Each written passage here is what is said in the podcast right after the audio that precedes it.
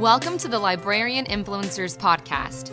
Each week, our host, Dr. Laura Sheneman, dives deep into school library topics to help you build your skills and take charge of your own professional development. Her mission is to create an environment where librarians flourish and become lifelong learners. Now, on to today's podcast. I'd like to welcome everyone to the Librarian Influencers Podcast. And today, I'm very honored to have Linda Martinez with us. So Linda, go ahead and tell us a little bit about how you got into the library world. First off, I want to thank Dr. Sheneman for giving me this opportunity. And a little bit about myself. This upcoming year is my 15th year in education.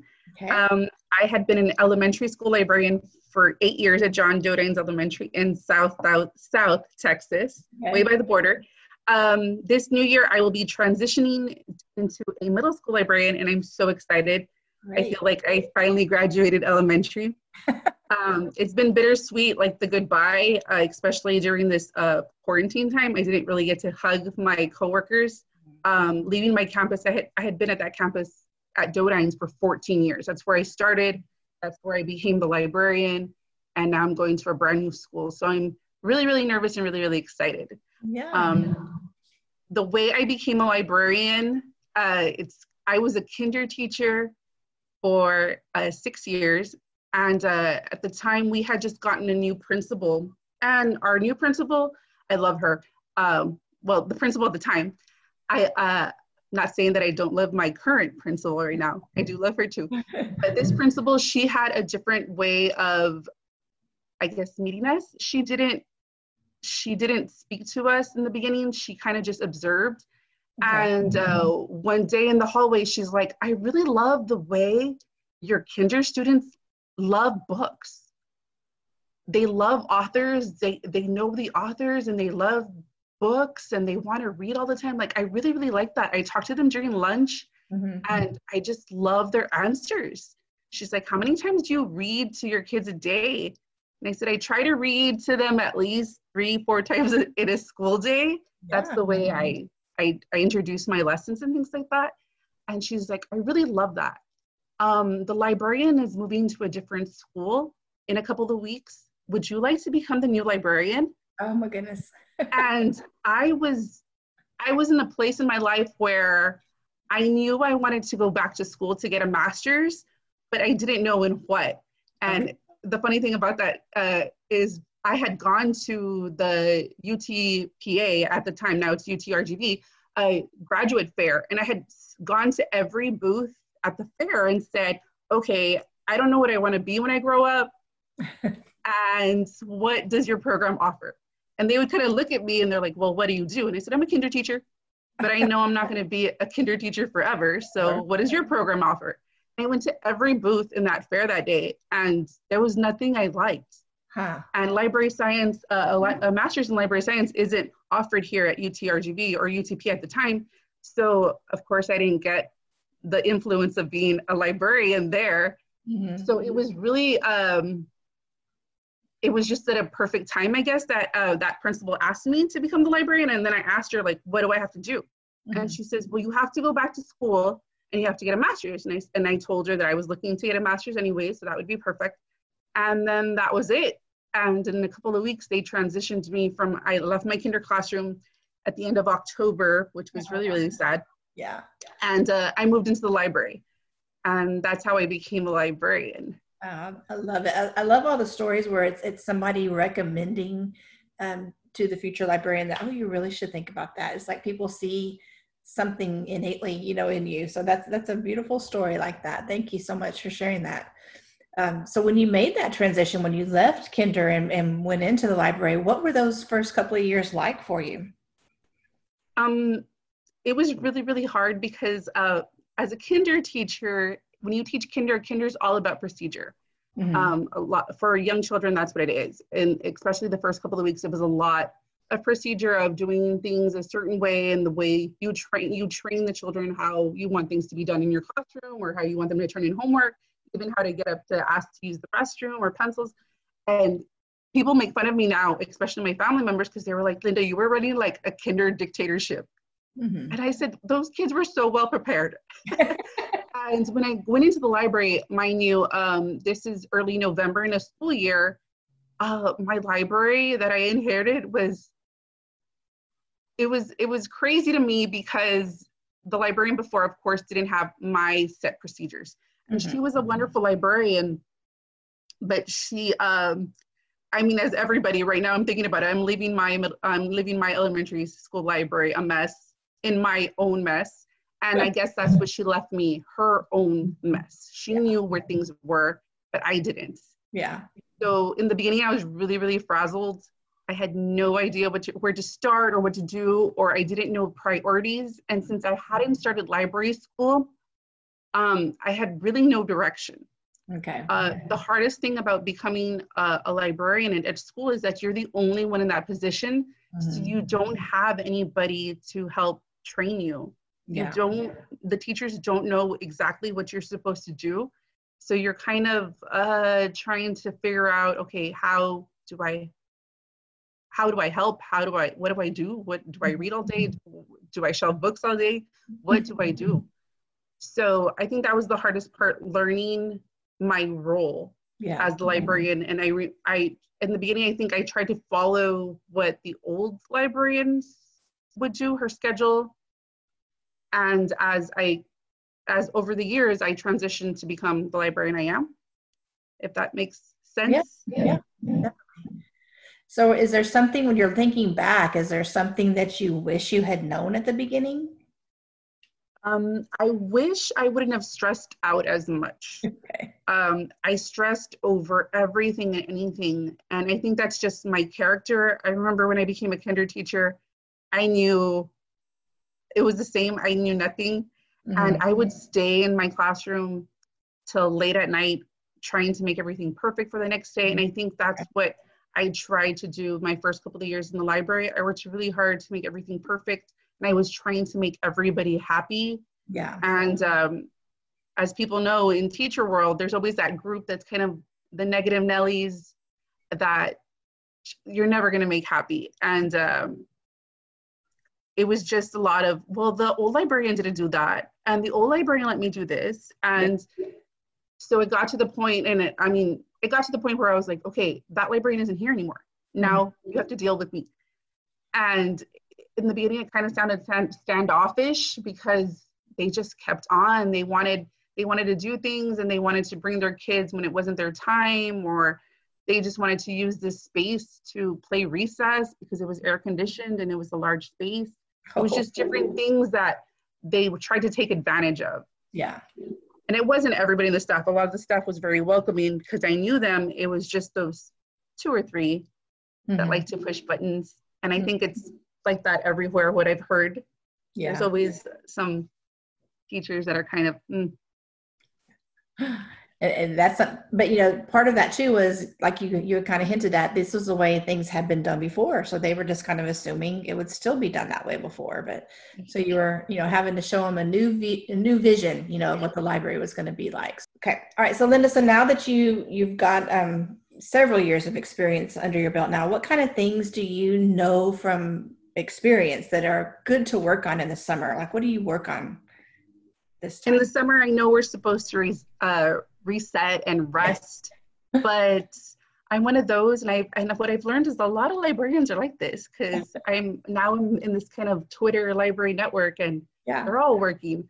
I read a lot. I catch up on my reading. I feel like in the school year, there isn't a lot of time to actually read. And I read a lot professionally, and I do a lot of the school readings. I have to read the battle books. We do Battle of the Books where I'm from, so I have to read the 5 battle books. I'm a big decorator. I don't know how that's going to fly in middle school because I've heard middle school doesn't decorate, but I'm a big decorator, so I always look for themes for the upcoming year. This last year, I did kind of country, black and white with plants. I had a lot of succulents in my library this past year, and I was trying to keep them alive because I heard succulents were good without lights, and that's not true. You need windows for sunlight, and my library had no windows, so I was always taking them outside and making sure the custodians didn't water my plants, trying to keep them alive. The year before, I did rainbow, And I loved it because the library was so colorful, and I used tablecloth curtain. Tablecloth covers, the plastic ones from Dollar Tree. I made those into curtains. Oh. Yeah, really nice curtains, and they were super colorful. And I have 26 small windows, so I would just cut them and, you know, crinkle them up, and they looked amazing. I also did curtains out of newspaper. Those looked really, really good. We did like a whole sustainability. I'm really big into themes, as you can tell. Yeah. So I'm kind of wondering what my new space is going to be like so I can decorate. So I'm definitely preparing for that. I look at pictures on Facebook of my new library. I read up on ideas to make things simpler for the kids, with my students. This last year, I had always been wanting to do this, but I was so afraid. I wanted to genreify my fiction section in my library, just because I felt like the kids, if a kid wanted to read a historical fiction book and he was in the fiction G section, how was he going to find another historical fiction book? Yeah. They were all kind of mixed in, and the kids don't have a lot of time to be looking at the back of the books and reading the inside of the covers. Poor kiddos. They're always testing and things like that, and their teacher has them on tight schedules, so they don't have that leisure time to come and like actually look for a book that they like. So I felt like we could promote reading more if we genrefied the library. So I read a couple of articles and I dove into it. And it was a project that is a very long project to do. Yes. I was in the middle of genreifying my library, and I was hoping to finish at the end of the school year. The kids already kind of knew what the stickers meant. I already had put the genre posters up. So as I was marking the books, the kids kind of knew, okay, yellow means it's a horror book, it's a scary book. I like those. And I wasn't totally finished when quarantine happened, and I think about that now. I'm like, when am I going to go finish that library? And I mean, my elementary library genreifying section, I need to finish that up. So even though I'm a middle school librarian, I need to finish my mess, my project. It's already summer. Are you going to have time to do that before school starts, you think, as you switch over?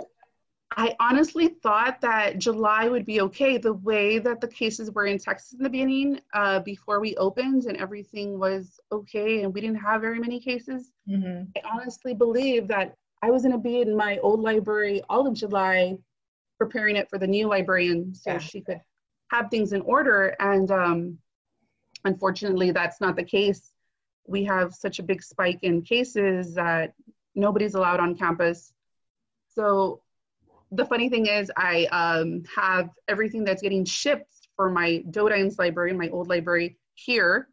So I have tons of boxes in my doorway because I have nowhere else to store them until the school year, or until they let me go back to Doedyns to pick up stuff and drop off stuff. And so my mom comes in and she's like, where are all these boxes? I said, oh, it's Doedyns school stuff. She's like, but you're not at Doedyns anymore. I said, I know, but I can't just leave them hanging. I mean, I have to finish what I started. So tons of boxes. I'm supposed to get more, and I'm kind of worried. I don't know where I'm going to put them anymore. I'm going to use them as furniture.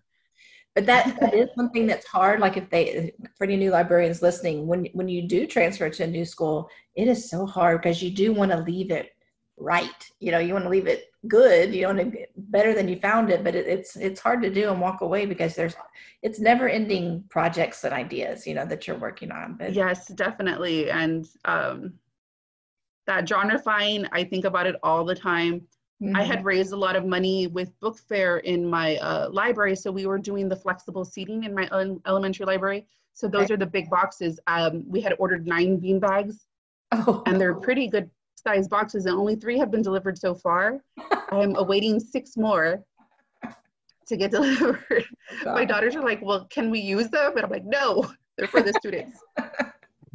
Too funny, too funny. All right, so you've had your time of at the elementary level. So when you're looking back at that now, how would you describe the influence a librarian has at an elementary campus? An elementary campus, it's at least in my district, it's very unique because, I mean, again, I don't know if this happens at other elementaries because I only know my district, but the staffing is very, very, very spread thin compared to middle schools and high schools in our district. Okay. So I'm very strong in technology. And on my campus, I was known as the tech guru. I was also the book recommender on my campus. If you needed to, if you wanted to read a book, or the teachers wanted a new class set for their classroom, I was the person to go to. And the staff always came to me when they needed help with these items, or if they needed me to fix a projector. I was very handy about trying to Google things and figure it out and making projectors work and whiteboards and all these kind of things. As a jack of all trades, I made movies for different things. You name it, I kind of did it. And I would push my ideas to the admin and teachers of different things. Like, I had been pushing Google Classroom for years. And they would tell me, elementary kids can't do it. I'm like, yes, they can. I do it in the library. They can do it. I promise. The passwords are really long. Yes, but if we write in a folder, like, and I kept on advocating for these things. And the teachers, in the beginning, when I first became a librarian, it was like, okay, she doesn't know anything. She taught kinder. Kinder, they sing and dance all day. No.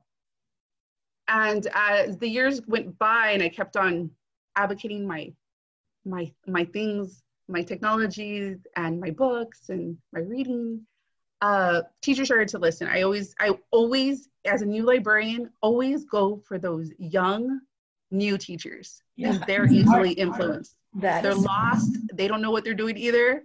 So team up with them. Yeah. Because they'll go along with your crazy ideas. They will. So that's kind of what I did. The younger teachers, I would get them. And then when those teachers were doing something awesome, of course, the other teachers were like, oh, well, we want to do it too. Why didn't you ask us? You're right. I did, but you didn't want to.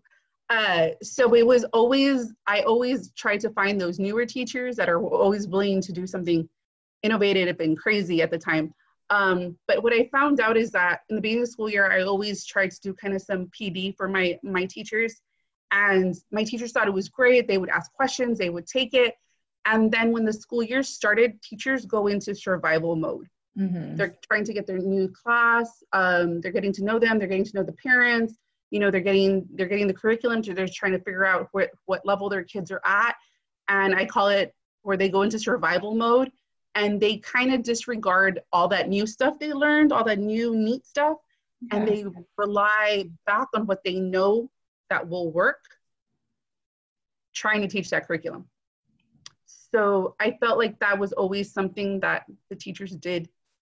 And I'm kind of grateful, not grateful in the pandemic as, I mean, all the tragedy it's caused, but it's kind of made my teachers being forced to use all these technology programs. Yeah.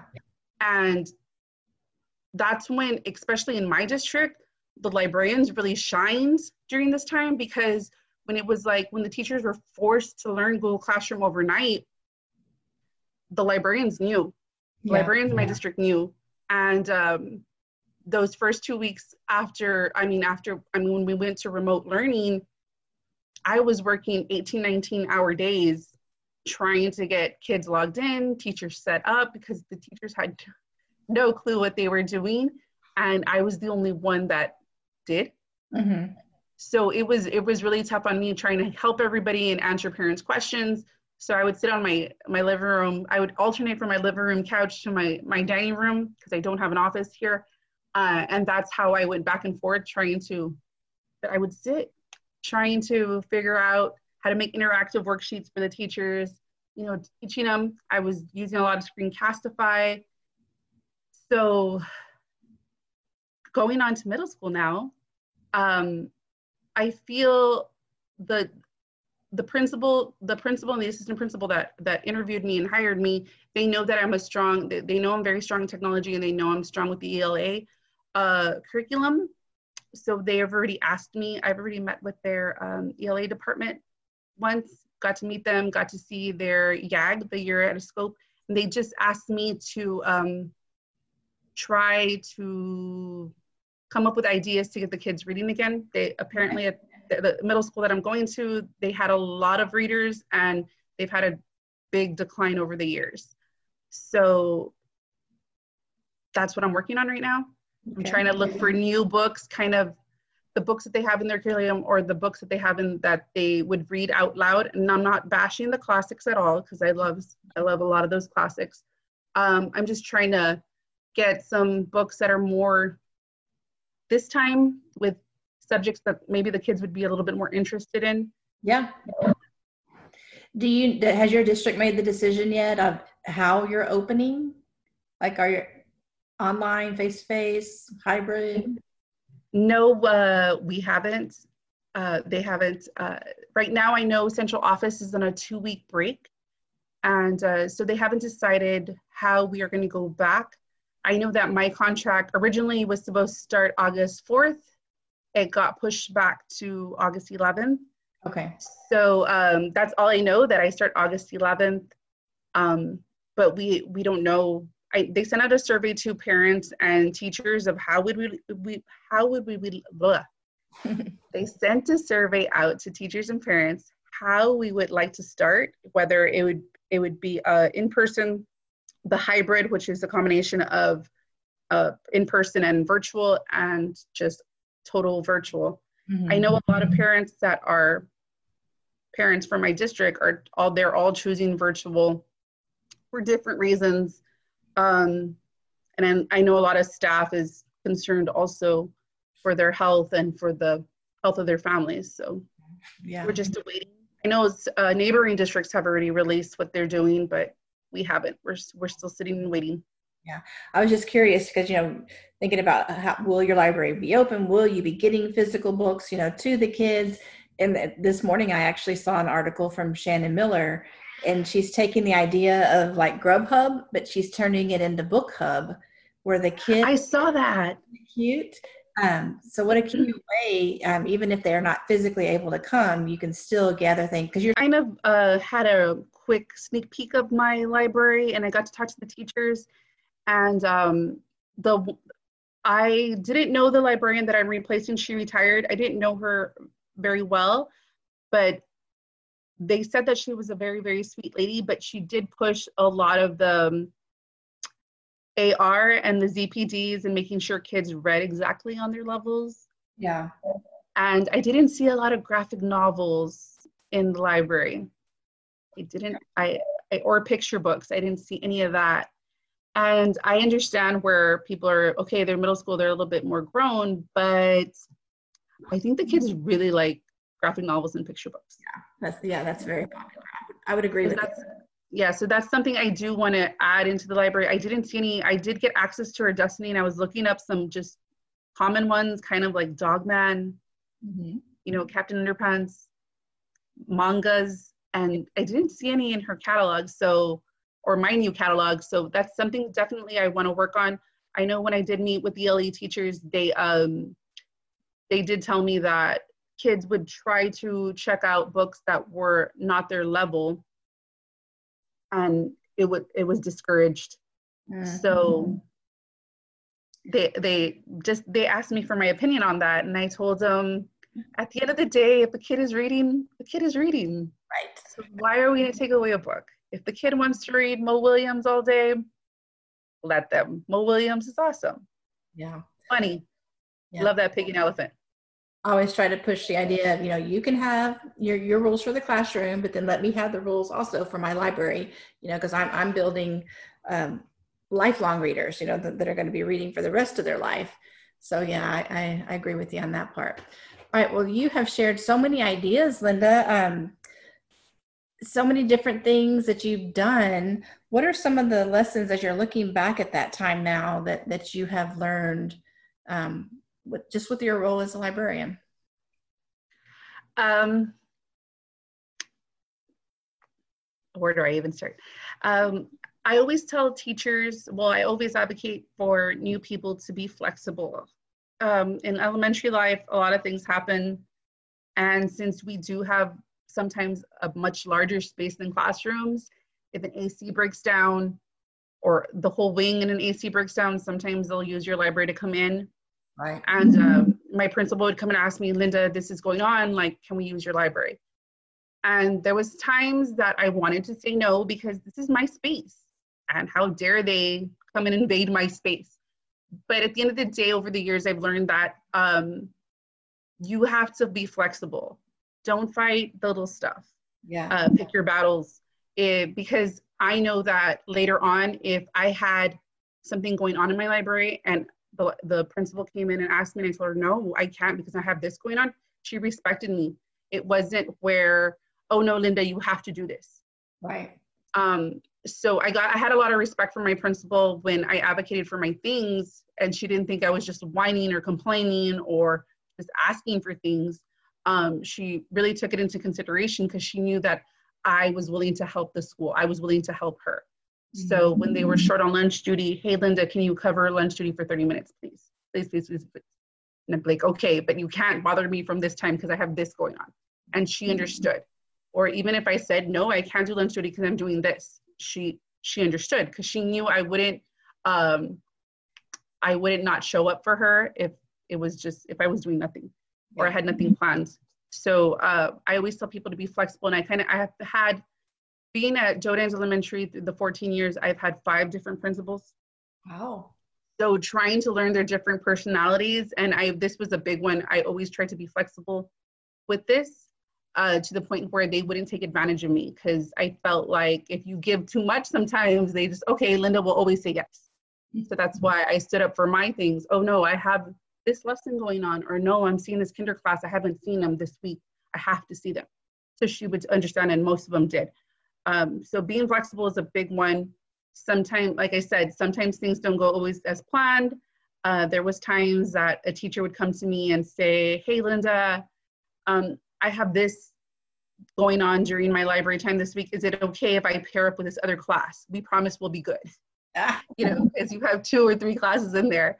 And yeah, I mean, they kept their end of the word. Their word that they would stay there with me and they would help out. And, you know, I had that rapport with teachers where they knew that I was there to help them also. So I wasn't just one that says, no, you have to come at your library time, it's too bad. So be flexible. And sometimes, I mean, it doesn't always go the way it's supposed to go, but it's okay. It's okay. As long as the kids had fun, it's okay. I also say to be active. I know that when I started, there was a rumor in my district that they were going to get rid of the librarians and put aides, because all we did was circulate books. And my first year being the librarian, that's kind of what I did. I was following what my previous librarian did, where she did a story time and the kids did an activity, and then they would just check out books. And I felt like I got this really expensive master's, and I'm more useful than just standing behind a desk scanning in books. Amen. So I can totally understand where my district is saying, okay, we are going to replace you with somebody that scans in books all day. Like, I understood. So what I did in my elementary library, I got this idea from the McAllen Public Library. They have a self-circulation. I thought, this is so cool. My kids could do this. So I set up 2 computers in the back of my library, and they had 2 scanners, and one computer was only checked in books. And that was really hard to teach kids. You're bringing them into the library. And then the other computer was marked check out, and you would take those books out of the library. And we had little signs, and for the first couple of years, it was rocky.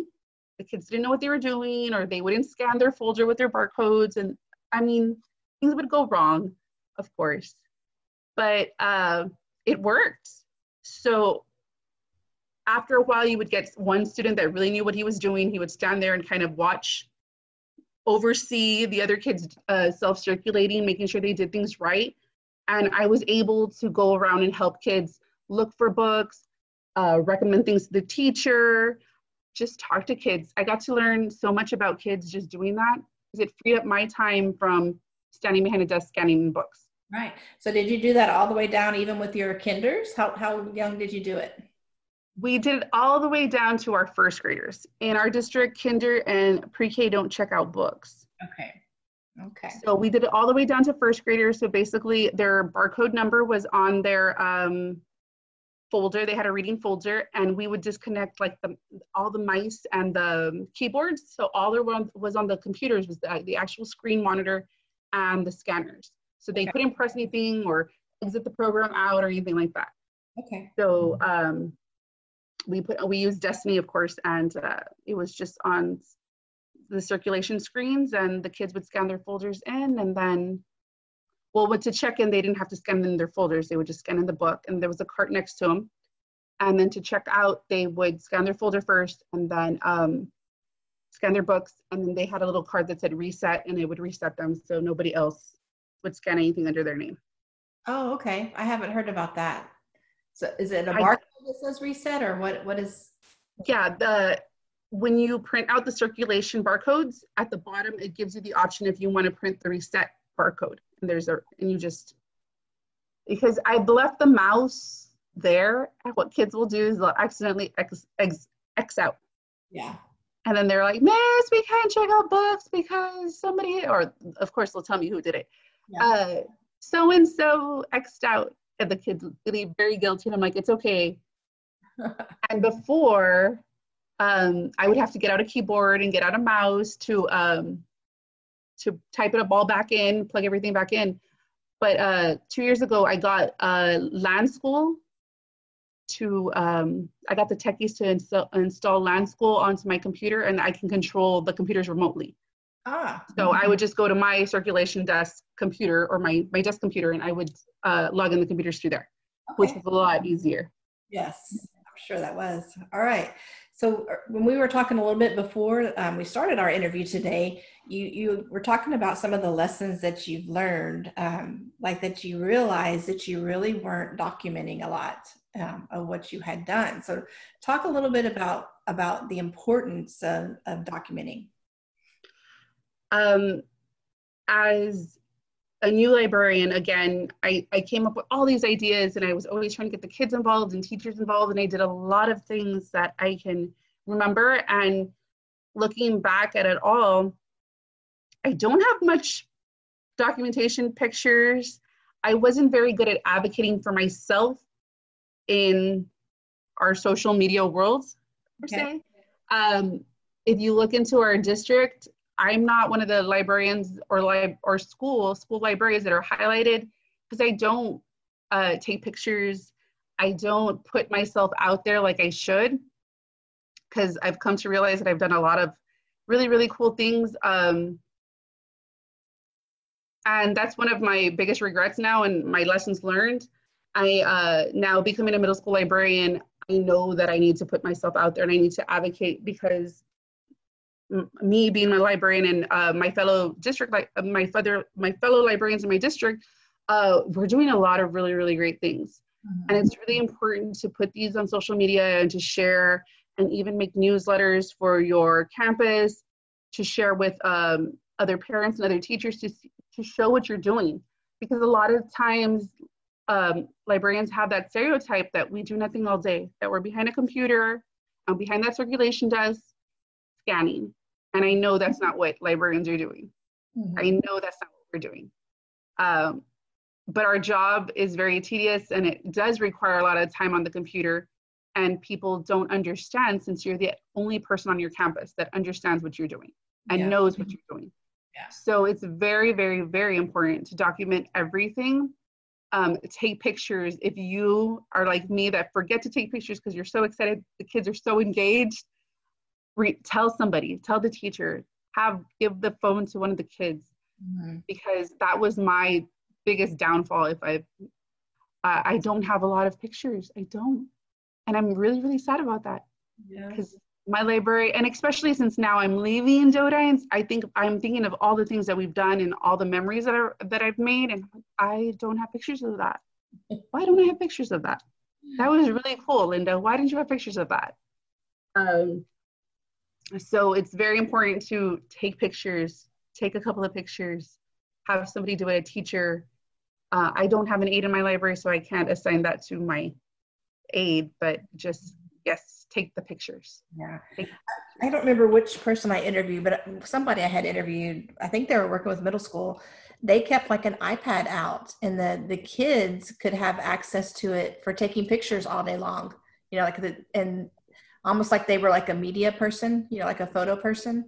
And then at the end of the day or the end of the week, the librarian went through them and found ones then to post on the school Instagram or the, you know, post on the school's whatever. I thought that was an interesting idea to kind of take the pressure off of you, because it is hard when you're in the middle of, you know, leading something and doing something. So maybe consider that. That's a really, really cool idea. I'm thinking of like picture of the day on the library Instagram page, something like that. That would be a neat idea. Now that your kids are older, start, as long as it don't have it connected to the social media. So they definitely can find you with what they post. And that's another thing. It was kind of like, I didn't take pictures because in elementary, we don't do social media. The kids usually don't have cell phones, or if they do, they're instructed to put them away and nobody sees them. Yeah. So I think that's why it was like never, social media wasn't very important to me to advocate for my library. And now I definitely know the error of my ways. Yeah.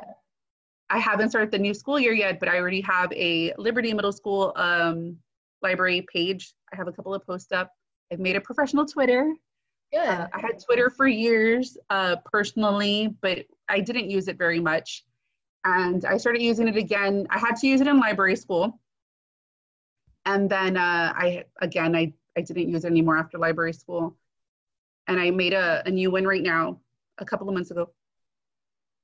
So I'm excited because I'm learning a lot on Twitter. I'm learning a lot on Twitter and TikTok, believe it or not. TikTok, I'm learning a lot too, but not library stuff. And TikTok, I take care of plants, and I'm a crafter. So I learn a lot of my plant tricks and tips on there. So what you're really doing a lot of right now is branding yourself. You know, you're creating a professional image, you know, of who you are and what you do. And that's really, really important. So as new librarians, that's something they need to start thinking about.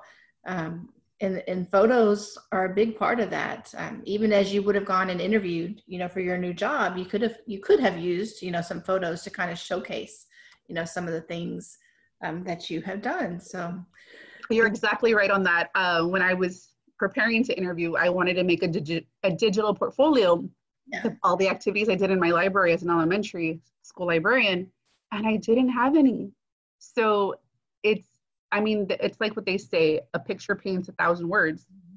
Mm-hmm. If I know that if I would have shown pictures of what I done, I would have been, yay, I love her. Like, look at everything she's done.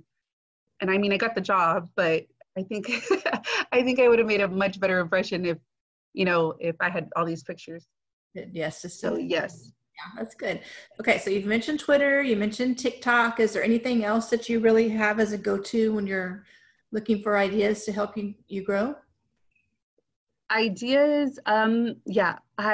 For TikTok, not so much. For library ideas, I use that for my Cricut and my plants. I do a lot of Twitter. Twitter has a lot of useful information, lots of good stuff. I am a part of a couple of Facebook groups that I follow, and they post tons of ideas and tips. I just joined that Bitmoji for Educators one. They are very, very helpful if you're into Bitmojis on Facebook. I follow Instagram. I follow a couple libraries also on Instagram and look at their ideas, and even just the way they share things, the way they create flyers, mm-hmm. and the way they post things. My go-to for making all these things is Canva. I've been using Canva before I got the educator accounts. Mm-hmm. I've been using Canva for everything, and I would buy the little images when I would make things. So even last year I designed our new school shirt at the elementary, really cute. Yeah. And everything was talking about copyright. So my principal was like, oh wait, did you steal these images off the internet? I'm like, no, I used Canva and I paid for this one and this one. Yeah. So I'm very, very grateful that Canva decided to unlock everything for educators, because I use that on a daily basis. I use it professionally. I use it personally. I make flyers all day long. Yeah. Canva. Love it. Love it. So easy to use. And so if a new librarian does not have a Canva account, go get yourself a Canva account, because that saves you so much time. The templates there are so good. If you haven't used it before, Canva, like she just said, the word template, it's literally drag and drop. You find the template that looks attractive to you, you drag in a new photo, type in your new words, you know, on top of it. It's just so easy. It's, I love it, love it, love it. All right, well, Linda, you have shared so many awesome ideas with everybody today. So if they want to find you on social media, where will they find you most active? On social media, I'm definitely on Facebook. Facebook, it's more personal, but if you want to become friends with me, you definitely will friend you. I'm Linda Autumn on Facebook, and I chose Linda Autumn because that's my middle name, Linda Autumn. I leave out my last name because my name is very common, Linda Martinez, especially down here where I live, and the kids find me very quickly. So I never wanted my students to find me. So even though I'm private, they'll still request me. And then on Monday morning, they'll ask me, Miss, I requested you on Facebook. And I'm like, because how do you tell a little one, look, I can't be friends with you. Yeah. Because, I mean, they're not trying to do anything in malice, but or malicious. Mm-hmm. And it breaks their little heart when you tell them, oh, I can't be friends with you. So the kids usually don't know my middle name. So I'm Linda Autumn on Facebook. Instagram, is there an Instagram on you? Yeah, librarian Linda M. Oh, Instagram, no, you don't have that on there. Oh, I don't even know my Instagram. Everybody knows me as Linda the Librarian, and those handles are all taken. So on Instagram, I am Linda the Librarian RGB, because I'm from the Rio Grande Valley. Okay. And it's all together, Linda the Librarian RGV. Okay. On Twitter, I'm at Library Linda M. And Wakelet has changed my life. Fun. Because I'm one of those people that opens things and looks at pages and, oh, that's a great idea. I'm going to do that. Mm-hmm. And then 5 minutes later, open something else. Oh, that is amazing. I'm going to do that with my students. And then when it's going back to actually doing it with your students or trying to remember the idea, I don't. And I don't remember what page I clicked on. And I don't remember the site it was on. Was it Instagram or Twitter? I don't remember anything. Mm-hmm. So Wakelet, especially when it's on my phone, if I'm seeing something, oh, that is amazing.